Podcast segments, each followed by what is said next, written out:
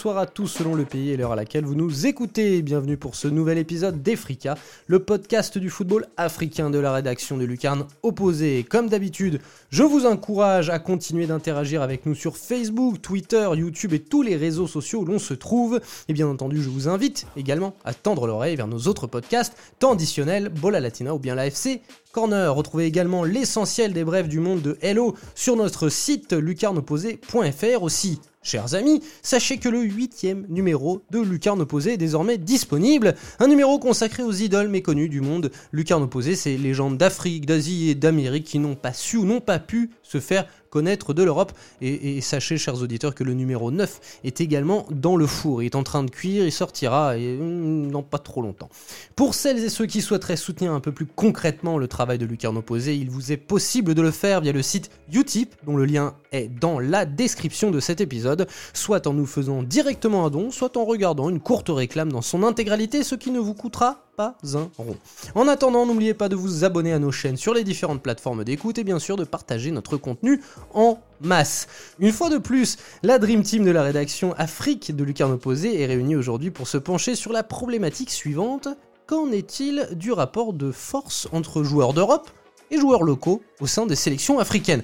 Je ne vous les présente plus, mais on va tout de même s'enquérir dans leur état de forme, hein, je sais pas ce que vous en pensez. Comment se porte Pierre-Marie Gosselin? Bonsoir Simon, bah écoute ça va très bien, euh, un peu dans le jeu avec le travail mais bon c'est la vie, il hein, n'y euh, a pas que le foot alors euh, bon. C'est la vie, c'est la vie, des nouvelles des petits d'Abisport Eh bah écoute ouais, des nouvelles pour les grands pas tellement parce qu'ils sont toujours dans l'attente de la reprise de leur championnat. le Bénin ça a repris, enfin les championnats au Bénin ont repris en première et deuxième division mais toujours rien pour, ben, pour les plus jeunes, pour la troisième notamment division qui concerne Abisport. Et sinon, pour les plus jeunes, ben, il y a un petit tournoi euh, pour les vacances de Noël qui est, euh, qui est aussi dans les fourneaux, euh, où on a reçu une fois de plus le soutien de la fondation de l'Olympique de Marseille. Donc c'est l'occasion aussi de, ah. de les remercier, qui, qui, nous envoie un collier à Cotonou pour, bah, pour récompenser les, les, gamins qui vont participer à ce petit tournoi. voilà, du football plateau, du football de rue, du football un peu à la base qui permet à, aux jeunes, on a, on a pris quoi 9-13 ans pour cette fois-ci, pour permettre un peu à tous les jeunes du quartier de, de se rassembler, jouer au foot tournoi made in euh, Abisport, donc euh, il faut le signaler, j'en suis un peu fier et je suis ravi de, d'en parler en toujours, première. Toujours des bonnes nouvelles pour l'instant et ça fait très plaisir à entendre. Et, ma foi, comment il va l'ami Farouk Abdou? Bonsoir Simon, bonsoir Pierre-Marie. Un grand plaisir de vous retrouver pour le, la, troisième, euh, la troisième session de cette saison. Deuxième épisode. Deuxième épisode. Deuxième, et eh oui. Et bah, ça reste un plaisir malgré tout. Et avec ce soir un sujet qui devrait beaucoup faire réagir les auditeurs d'Efrica. On l'espère. Et les lecteurs de Lucarne Opposé. On l'espère, et bien justement, Farouk, tu es à l'origine du sujet de cet épisode qui t'a inspiré, qui t'a été inspiré, pardon, par une sortie médiatique du sieur euh, Vaïd Alilodzic, actuel sélectionneur du Maroc. Est-ce que tu peux nous en dire plus? Exactement, Vaïd Alilodzic a pris la succession d'Hervé Renard après la Cannes 2019 qui s'est terminé d'une manière un petit peu décevante du Maroc pour le Maroc éliminé. Brutal, je dirais. Brutal et puis un peu une cruelle désillusion avec l'élimination euh, par le Bénin en huitième de finale. Veid Ali a pris la succession d'Hervé Renard et euh, la polémique est née de la conférence de presse qui précédait les matchs amicaux de début octobre, alors que les journalistes remettaient sur le tapis l'éternel débat entre la proportion de présence de locaux dans le groupe. Là, dans ce cas précis, il n'y en avait que 3 sur les 26. Euh, Vaïd a répondu d'une manière peu diplomatique qu'on lui connaît, euh, ce que pensait à peu ou à prou Hervé Renard à l'époque de son règne, c'est-à-dire euh, le fait, selon Vaïd Alilodzic, que les locaux sont en carence au niveau répétition des efforts, intensité physique, rigueur tactique. Et il a dit, je cite, euh, entre les locaux et Ashraf Hakimi, l'arrière latéral volant de Dortmund, nous avons l'impression qu'ils ne disputent pas le même sport. Tollé euh, homérique au Maroc euh, suite à cette déclaration, qui a été suivie bien sûr des matchs amicaux qui ne se sont pas très bien passés pour le Maroc, ce qui, a aggravé les choses, et qui a relancé un débat qui existe auprès des observateurs du foot là-bas et sur les réseaux sociaux depuis dix ans, c'est-à-dire hormis les un an et demi d'embellie époque renard, il y a aussi les huit ans et demi où ça n'a pas trop trop marché. Le débat, est-ce qu'il faut privilégier les MRE, Marocains résidant à l'étranger, qui sont les jeunes binationaux qui jouent dans les clubs européens qui n'ont pas été formés localement et qui représentent la quasi-majorité du groupe Maroc, ou les botolistes, c'est-à-dire les joueurs de Botola, qui jouent dans les clubs locaux et qui, ces dernières années, ne sont pas très représentés en équipe nationale. D'accord. Est-ce que tu es d'accord Est-ce que tu rejoins euh, le, Canari de Jablanica, puisqu'il est né là-bas, euh, dans, ses, dans ses propos, euh, Farouk? En fait, il, faut savoir qu'à l'époque où Hervé Renard était un petit peu interrogé sur cette même thématique. Il était un petit peu fuyant sur sa manière de dire. Lui, il pensait, je pense, la même chose, et il estimait que même si le, même si le football local sur le plan collectif et sur le plan équipe avait retrouvé de sa superbe avec la Ligue des Champions remportée par Louis Dad, les bons parcours de différents clubs marocains euh, dans les compétitions africaines, je pense qu'il estimait que sur un plan individuel, il voulait vraiment vous revoir une euh, caste spéciale qui n'existe plus depuis bien longtemps au Maroc, c'est-à-dire les joueurs qui brillent tellement sur le plan local et cassent tellement la baraque qu'ils vont s'exporter en Europe. Pour rappel, euh, le Maroc qui avait failli se qualifier pour le, les huitièmes de finale de Coupe du Monde 98. On se souvient avec Bassir, avec Saleh Bassir, avec Chipo, avec Chipo, avec El Adrioui. On est sur une majorité, une quasi-majorité, avec, et c'était le cas pour la Tunisie aussi à l'époque, de joueurs formés localement, qui ont tellement été impressionnants, qui sont ensuite allés s'exporter en Europe et qui ont joué dans 4-5 clubs, quelques pays, et qui ont fait progresser et enrichir leur savoir-faire de leur socle de formation locale en Europe, et ce qui a donné des profils suffisamment complets pour briller auprès de l'équipe nationale. Le Maroc n'a plus ces profils-là depuis longtemps, a adopté une stratégie de privilégier bah, les enfants de la diaspora euh, néerlandaise et belge et française également qui brillent dans les championnats européens et ceux qui ont la fibre patriotique pour jouer avec le Maroc. Et de fait, et c'est aussi le cas aussi pour, euh, pour Hervé Renard, c'est que il estime, bah on prend deux ou trois exemples comme les joueurs de, du Wydad qui ont remporté la Ligue des Champions en 2017, que ce soit l'ailier El Haddad ou le milieu de terrain El Karti, ce sont des joueurs bah, dans le, le, raisonnement de Vaïd ou d'Hervé Renard aussi à l'époque, ils voyaient cette incapacité à répéter, euh, répéter les prestations régulièrement. Euh, bah, le, cas du, du, petit jeune Ashraf Bencharki, qui, mmh. un des rares qui s'est exporté en Europe ces dernières années, qui a pas, mmh. échoué à Lens. Bah, le raisonnement, c'est bah, entre les Européens qui sont prêts physiquement, etc., on doute des talentueux locaux de cette capacité à répéter les efforts et, euh, et pouvoir euh, être dans une disposition conforme au contexte international. PM, est-ce que ce que tu entends là euh, dans la bouche de, Farouk et de Vaïd Alilodzic à propos de la sélection marocaine et des, locaux marocains, est-ce que toi ça t'évoque un cas similaire en Afrique subsaharienne? Avant de, plonger, parce qu'effectivement c'est une problématique qu'on retrouve dans énormément de pays, pour revenir un petit peu quand même sur ce cas du, Maroc, euh, là où ça fait très mal pour euh, le pays, enfin, les propos de Vaid font très mal et, est-ce que derrière il n'y a pas aussi un petit peu de politique? Parce que euh, vous allez comprendre un petit peu là où je veux en venir. le Maroc, quand même, a énormément investi sur la formation ces, dernières années. ils ont construit l'Académie royale, notamment du côté de Rabat, qui est un petit peu l'équivalent de Clairefontaine. Pour le Maroc avec un DTN. Alors, je vais pas dire de nom pour pas dire de bêtises, mais il y a un DTN français, il y a un directeur sportif français aussi. Enfin, on a essayé de, le, Maroc a réellement investi pour former des jeunes au pays. Et malheureusement, euh, on commence à être euh, quelques, avec quelques années de recul et, on voit que, que ça ne performe pas euh, en équipe nationale. Alors oui, le Wydad, le Raja ont fait des super performances ces dernières saisons. Euh, le, le Botola est un championnat pro qui a l'air de quand même euh, être un des plus stables euh, du plus performants et compétitifs C'est le seul pays avec l'Égypte qui a encore 4 clubs en course dans les compétitions mmh, africaines mmh, actuelles. Mmh, Donc c'est quand même contradictoire entre ce qu'on est en train de dire, à savoir que les joueurs locaux qui performent sur la scène continentale sont incapables et ne font pas le même sport que, ceux qui sont en Europe. C'est quand même un peu dur.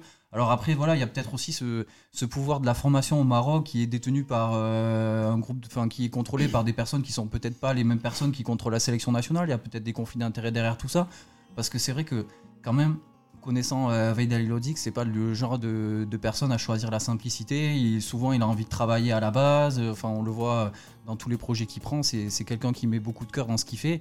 Et, finalement, euh, se passer des joueurs formés localement, c'est bah, faire preuve d'un petit peu de, facilité.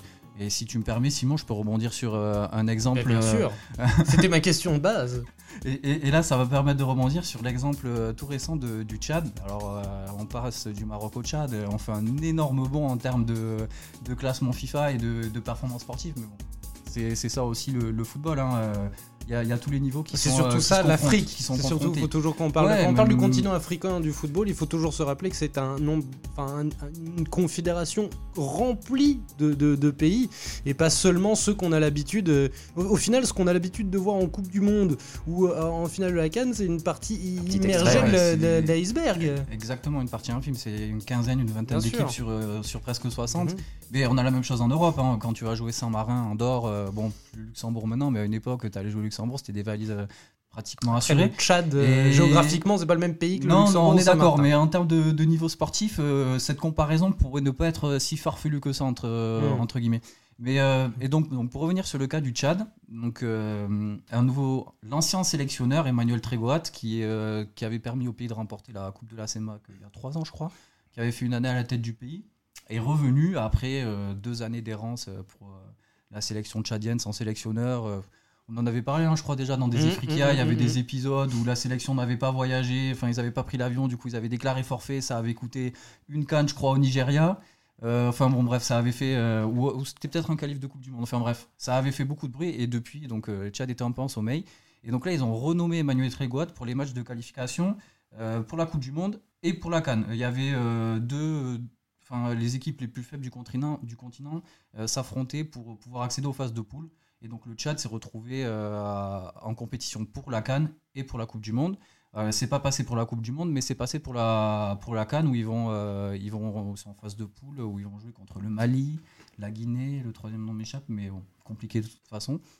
Et donc Emmanuel Trégoat qui arrive là comme un sauveur à quelques, quelques semaines des matchs pour essayer de, de faire, de qualifier les SAO pour les phases de poule. Il arrive, il reforme le championnat pratiquement à l'arrêt, euh, il vient sur place, il n'y a rien. Euh, il reprend un petit peu les hommes de base qu'il avait dans, lors de son premier passage. Donc il prend des mecs qui sont 3 ans, plus, ans plus vieux, certains sans Est-ce qu'il y a toujours Karl Max Barthélemy Eh ben, figure-toi qu'il y est toujours.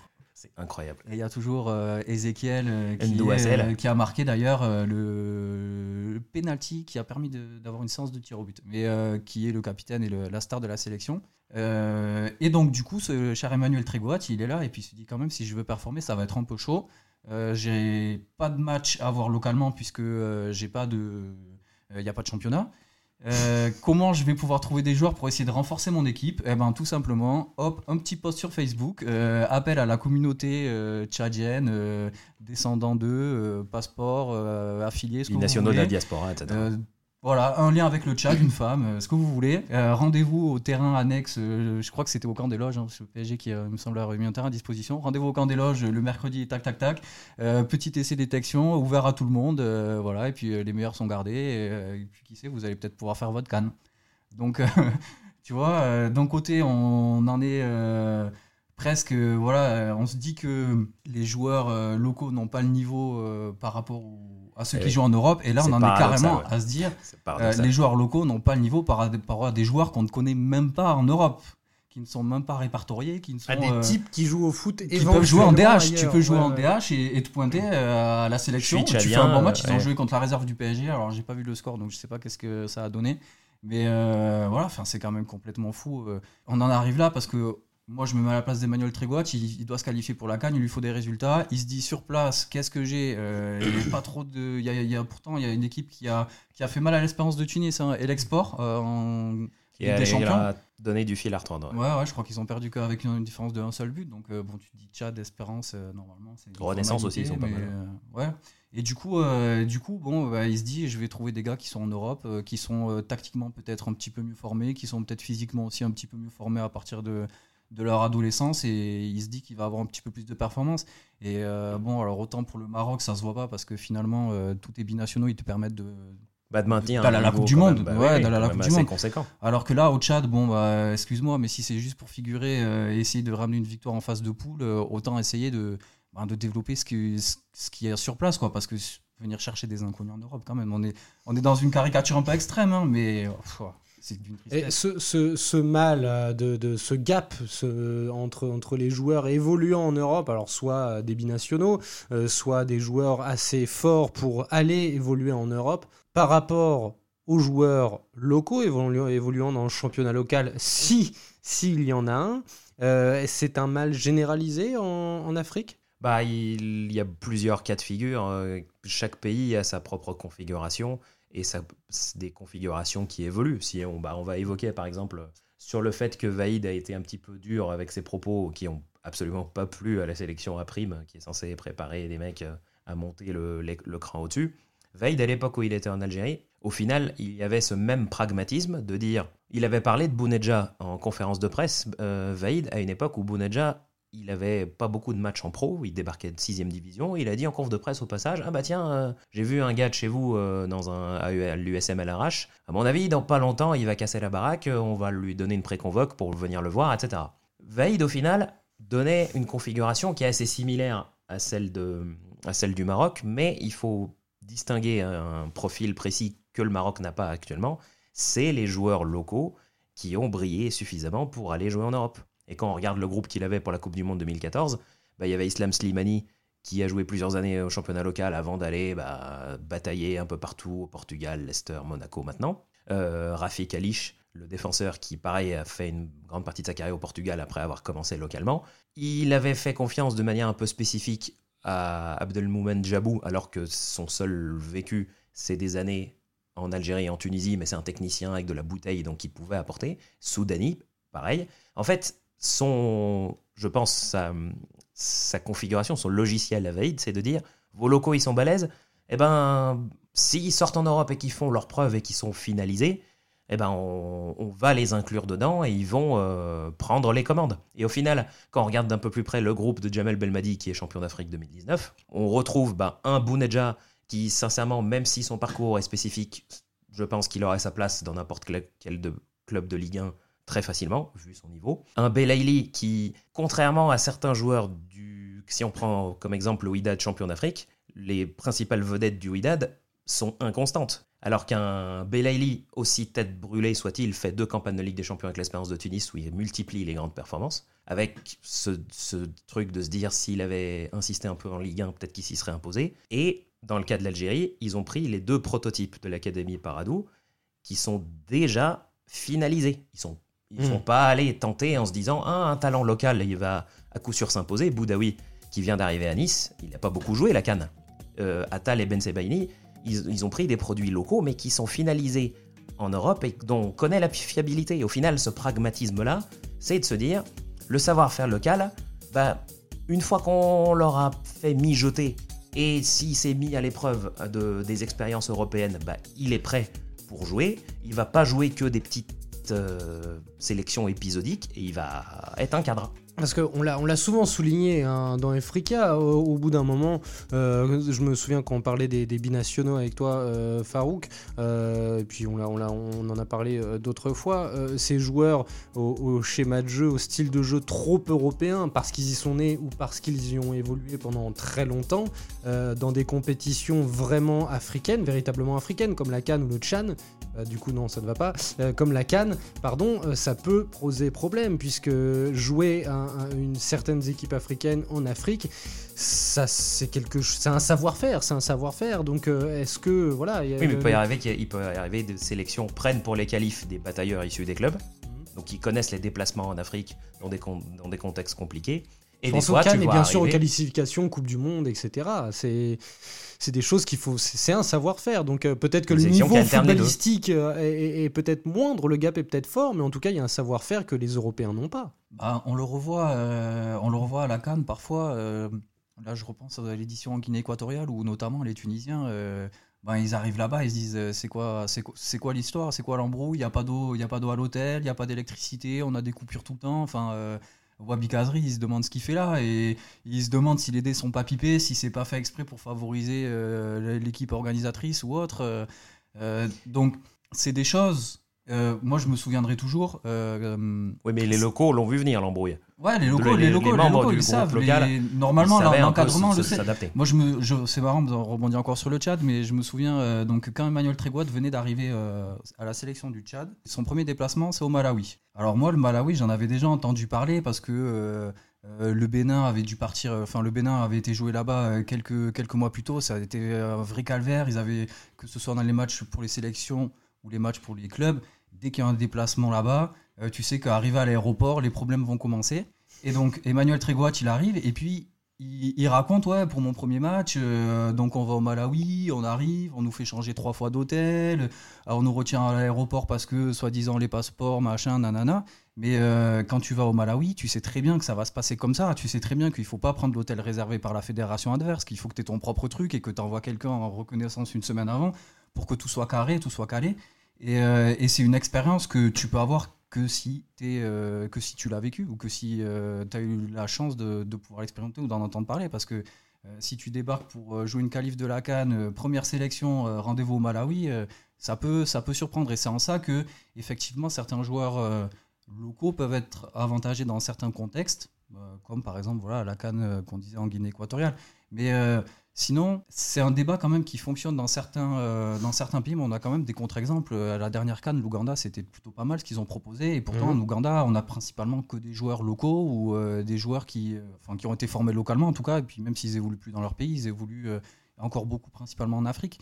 Je pense euh, aux performances de l'Angola aussi régulièrement, qui fait des bonnes performances avec des joueurs locaux, parfois en Coupe du Monde, hein, on se souvient Ouais. en 2006. il y a des petits rajouts de joueurs qui viennent de l'extérieur, mais ça reste des minorités en fait. C'est le cas contraire de ce qu'on Là, dans a le cas de l'Angola, il y avait quand même une génération tellement solide, avec l'époque Gilberto et Manucho. Mhm. Après, c'est devenu un petit peu plus compliqué, et même à l'époque où ils ont investi euh, de l'argent, donc Cabus Corp euh, énormément dans le, dans le championnat, il y a quand même beaucoup de fluctuations. Mais c'est vrai qu'à l'époque, c'est que c'était quand même le savoir-faire local qui avait développé une sélection pour- au point qu'elle soit compétitive plus que prévu. Ouais, non, mais après, c'est vrai que l'avantage, c'est que, alors effectivement, euh, peut-être que tu vas pas avoir des joueurs, des générations à chaque fois qui vont te permettre de performer au très haut niveau, mais si tu fais pas ce travail-là, si tu vas t'appuyer uniquement sur des joueurs euh, à l'étranger parce que c'est une facilité pour avoir des résultats plus vite, tu donnes aucune chance à aucune de tes générations de pouvoir euh, euh, se se montrer, quoi. Mais réciproquement, si tu as des binationaux talentueux qui, techniquement, euh, physiquement, tu sens qu'ils ont euh, la stature pour pouvoir être internationaux, tu es obligé de, les faire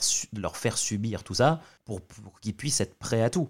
Kazri, une fois qu'il s'est tapé le, le déplacement au Liberia avec la défaite, etc., au fil des années, il a, a compris ce que il, est monté en compétence sur bah, les, les, les qualifs, qu'est-ce qu'on, à quoi on va s'attendre. Et quand tu es talentueux de base et que tu es un cadre, bah, au, au fur et à mesure, tu vas apprendre. Hmm. Malheureusement, pour, dans le cas de la Tunisie, ceux qui avaient pâti du- de la défaite au Mozambique en grande partie, c'était les, les deux binationaux qui avaient beaucoup joué en Europe, Ben Kalfala et Shauki Ben Saada. Et c'est dommage parce que je pense que si on avait insisté avec eux peut-être deux ou trois ans de plus après l'époque Coelho, qui serait resté une, deux cannes de plus, si ça se trouve, même, même si Ben Saada, il était, là depuis très longtemps, mais je pense qu'il y avait possibilité qu'ils ne disparaissent pas trop du paysage et qu'ils puissent bah, avoir tiré les leçons de, de ce genre de déplacement piège comme il y en a régulièrement. Est-ce qu'il existe tout de même des, des pays, euh, des exceptions? Est-ce qu'il existe des exceptions à, à cette problématique? A des pays où euh, les joueurs locaux, euh, on va peut-être pas exagérer, soient plus forts que les joueurs partis en Europe, mais au moins rivalisent largement avec les joueurs partis en Europe. Ah, c'est quand même difficile de dire ça parce que c'est vrai que l'Europe c'est un petit peu le, ben, c'est la valeur étalon quoi. Euh, Pour un genre de foot, c'est plutôt les championnats européens qui vont être, euh, qui vont faire, une- voilà, qui vont donner de la valeur à ton CV. Ouais, mais c'est Il y a quand même- CV, ça c'est un CV. c'est pas Ouais, on est d'accord, mais Je pense- malheureusement quand, je dis ça, je pense, on- quand je dis ça, je pense à des championnats relativement compétitifs comme bah, l'Égypte par exemple, ceux d'Afrique du Nord, le Nigeria. Mais c'est plutôt. moi, moi je pense que c'est plus une politique euh, fédérale Mais c'est des tendances que- qu'une qu'une question de championnat, parce qu'on le voit avec le Maroc, le- un des meilleurs championnats euh, d'Afrique, et ben, il Voilà. n'y a, aucun joueur en, en sélection. Et à contrario, ben, par exemple, la Mauritanie a décidé, a décidé de miser sur la formation, un peu à l'image du centre de l'Académie royale au Maroc. hein. Ils ont construit aussi une académie euh, gérée par la fédération qui fait un petit peu office de réserve pour, euh, ben, pour toutes les, sélections, au final, tu commences avec les jeunes et puis tu finis jusqu'avec tes seniors. Et au final, on s'aperçoit que la Mauritanie ben, surprend tout le monde, a de super résultats, a des joueurs qui commencent à partir jouer en Europe, euh, qui reviennent jouer en sélection, hein, mais qui sont partis de, de, Mauritanie. Alors euh, peut-être qu'ils vont renforcer avec un joueur, deux joueurs, euh, par-ci par-là, qu'ils arrivent à récupérer, qui sont binationaux.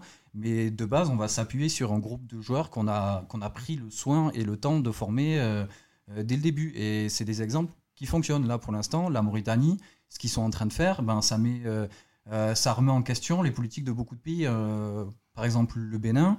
Alors oui, c'est sûr que les derniers résultats du Bénin, ils sont un petit peu intéressants. L'élimination du Maroc à la Cannes, tout le monde s'est dit que le Bénin, ça y est, est en train de, relever la tête. Là, ils sont peut-être en phase de se qualifier en, Coupe de la CAF avec euh, je crois qu'il doit jouer contre Génération Foot où ils ont gagné euh, au Sénégal. Donc, on se dit que tout va bien, mais en fait, euh, rien ne va. On, fait encore du. Alors, ouais, on va chercher, on a encore des joueurs qui sont un petit peu talentueux. Euh, un Cécignon par-ci, je sais pas, un Steve Mounier par-là, un Rudy Gested, un ce que vous voulez, un Cécile d'Almeida qui, qui, sort de nulle part pour faire une canne. vous avez des joueurs qui vous permettent de donner l'illusion que les choses vont bien, mais au final, il n'y a pas de joueurs qui sont, formés, qui sont, qui sont formés localement et qui partent du pays, qui performent euh, vraiment bien.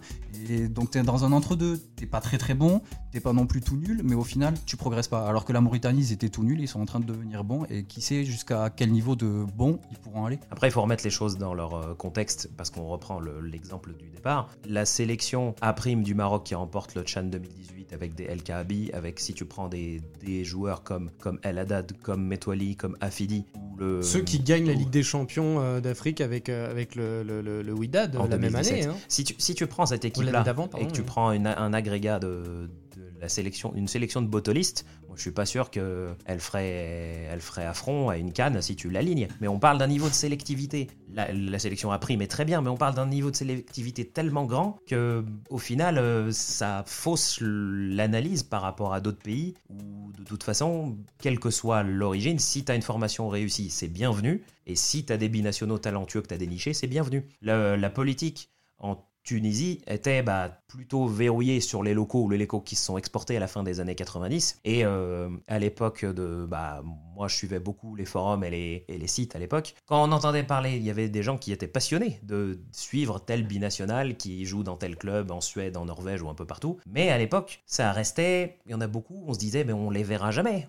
en fait, ça reste des légendes et on sait pas trop s'ils vont apporter un plus, etc. Là, maintenant que le socle local s'est un peu affaibli sur ces dernières années, euh, l'évolution des réseaux sociaux et la professionnalisation du statut de scout a fait que, par exemple, euh, certains binationaux qui brillent dans des pays un peu méconnus ou qui sont pas trop médiatisés, bah, il y a des scouts qui vont les chercher, qui servent font statut d'intermédiaire en disant à la Fédé allez, allez euh, surveiller euh, tel gars, euh, il vaut le coup, il pourra apporter un plus, etc. Et c'est comme ça que sur la dernière convocation, la Tunisie a, appelé bah, du coup Hamza Rafia, le, jeune formé à l'OL qui, est qui est à la Juve, Amor Layouni qui a joué plusieurs années dans les championnats suédois et norvégiens, ou, Kelifi qui, qui, a joué toutes les équipes de jeunes en Suisse et qui a eu bah, cette opportunité de, de venir faire un essai. La politique, c'est de se dire, si un binational arrive à nous donner un plus sur un poste ciblé où on a une carence, eh ben, c'est quand même un peu, plus, un peu plus open qu'à une certaine époque où on pensait que c'était, il fallait mm. vraiment être très très fort, très très fort, niveau caserie, pour être... Euh, être dans, le 11. D'ailleurs, depuis le début, on parle de l'Europe.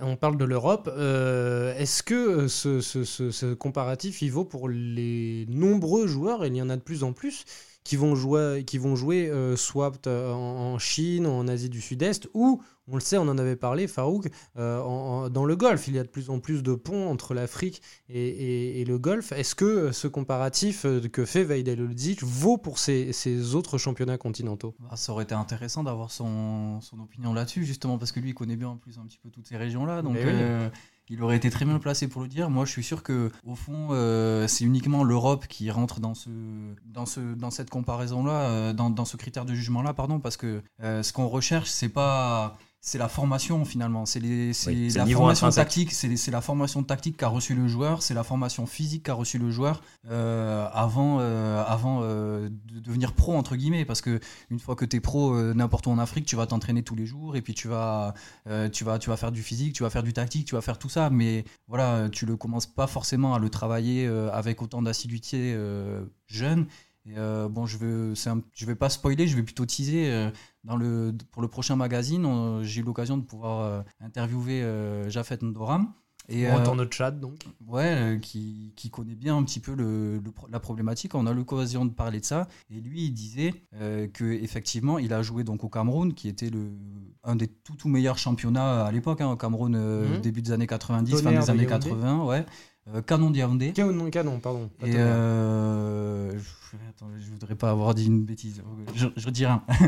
et, euh, et, en fait, il disait qu'effectivement, quand il arrivait en France, à Nantes, alors il était, il avait plein de qualités qu'il avait développées grâce au foot de rue, notamment euh, au Tchad euh, et puis même au Cameroun ensuite. Mais euh, la différence physique et la différence d'intensité, ça lui a, ça lui a coûté énormément, énormément cher, au point peut-être que sa carrière a, pas duré si longtemps que ça finalement, parce qu'il a dû, il a dû compenser. Donc c'est des, je pense que c'est des, voilà, c'est des carences que sur lesquelles les, malheureusement les entraîneurs, notamment les entraîneurs occidentaux, du coup, parce qu'il y en a aussi beaucoup en Afrique, ben ils, mettent le doigt dessus et puis ils disent que c'est, irrévocable quoi. Donc du coup, ben, on va privilégier, voilà, un DH, un gars qui joue en 6 division en France plutôt que hmm. la première division du Tchad parce que voilà.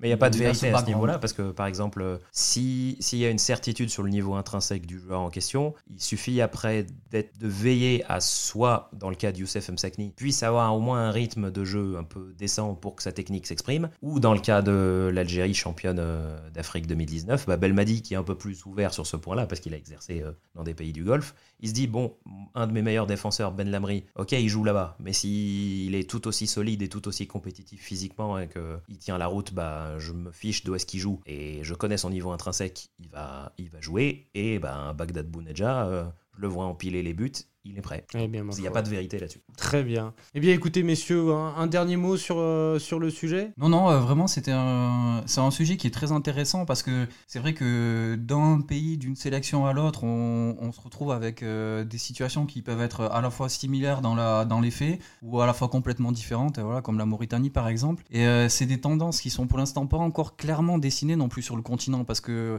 on voit bien qu'il y en a qui essayent de miser sur la formation. Mais voilà, par exemple, pour moi, le Maroc, c'était un un pays qui avait, clairement avait misé sur la formation et sur euh, la, formation de talents locaux. Et, puis on voit avec. En fait, pour autant, c'est pas un échec, mais au, les au final, le niveau de sélectivité, euh, c'est une question de niveau de sélectivité en fait. C'est comme qui serait dans un autre dans un autre pays, ce serait aberrant d'avoir dit ça parce que le, les A sont déjà à un niveau acceptable que, où ils joueraient n'importe où. Ouais, je, enfin, là, quand même, la sélection, c'est la, la, vitrine un petit peu. Enfin, je veux dire, euh, c'est le, c'est là où tu veux, tu veux former un gamin. Le roi, il dit bon ben, j'investis plusieurs milliards ou plusieurs millions pour construire une académie, j'aimerais bien euh, que, que, ces jeunes-là, ils puissent être à la canne, à la Coupe du Monde. Et puis finalement, quand tu vois, alors c'est des super joueurs, hein, mais euh, quand tu vois que c'est des joueurs qui sont, euh, qui sont tous nés en, Europe, qui te permettent de participer au mondial, bon, ça, ça peut, je comprends que ça puisse créer quelque chose et que ça puisse être aussi le, le, le que, ça, que ça montre finalement qu'il y a quelque chose qui, qui n'a pas fonctionné ou qui n'est pas encore au point. En tout cas, que ça sujet à beaucoup de débats et ça revient souvent quand les résultats suivent pas. Juste avant, avant de terminer, quand je posais la question de, de, de, de, de l'exception euh, je pensais, même si c'est un peu moins vrai maintenant, euh, à l'Égypte. L'Égypte, c'est quand même l'exception qui confirme la règle. On n'a pas parlé, on n'a pas dit un mot sur l'Égypte. Mais ça dépend des tendances. Euh, Parce que à une époque où c'est leur, c'est leur, leurs deux locomotives locales qui écrasent absolument tout au niveau des clubs. Al-Ali et Zamalek. Al-Ali et le Zamalek, ils n'y sont pas arrivés au niveau la sélection en butant à chaque fois dans les barrages de Coupe du Monde. Mm. Là, c'est un groupe. Mais en remportant de nombreuses cannes. Mais en remportant de nombreuses cannes. Là, le... ils sont quand même allés à la Coupe du Monde 2018 avec beaucoup plus de joueurs qui se sont exportés. Mm. Donc, c'est une tendance qui évolue, c'est extrêmement complexe. Ils ont quand même été principalement formés au pays. Oui.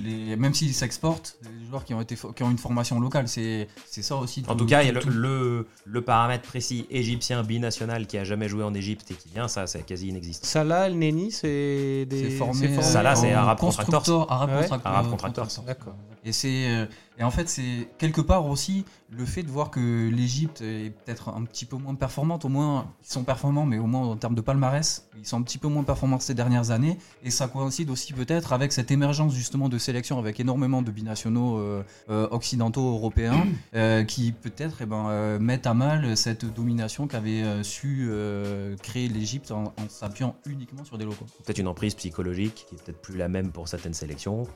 L'approche des compétitions Enfin, il y a énormément de facteurs qui rentrent en jeu. De toute façon, quand, euh, quand tu joues une compétition, euh, la Cannes, et que tu es habitué à, à jouer la Ligue des Champions, c'est plus facile à appréhender que euh, quand ta plus grosse compète, ça a été euh, un match de qualification euh, au troisième tour de la Ligue des Champions avec ton club du Botswana. Tu vois, enfin, il y a quand Mmh, même. mmh, euh, mmh. Psychologiquement, c'est un vécu, tout ça, ça, ça joue aussi un, C'est un alliage de compte, plusieurs paramètres. c'est- Tu pensais aux Township Rollers, c'est ça, du. Botswana? Ouais. Bon, eh bien écoutez messieurs, merci beaucoup, merci Farouk, Merci, c'était un plaisir. merci Pierre-Marie, Ben, merci à tous. et on se retrouvera messieurs euh, pour un prochain, un prochain podcast avec une, un- une nouvelle thématique euh, digne d'une thèse ou d'un mémoire euh, sur le football africain. Je, je- je nous jette un peu euh, des fleurs. Bon, allez, merci à tous chers auditeurs de nous avoir suivis pour ce nouvel épisode. N'oubliez pas de venir nous solliciter sur les réseaux sociaux, et quant à moi, eh bien je vous dis à très bientôt pour un nouveau numéro des Frikia. Salut les amis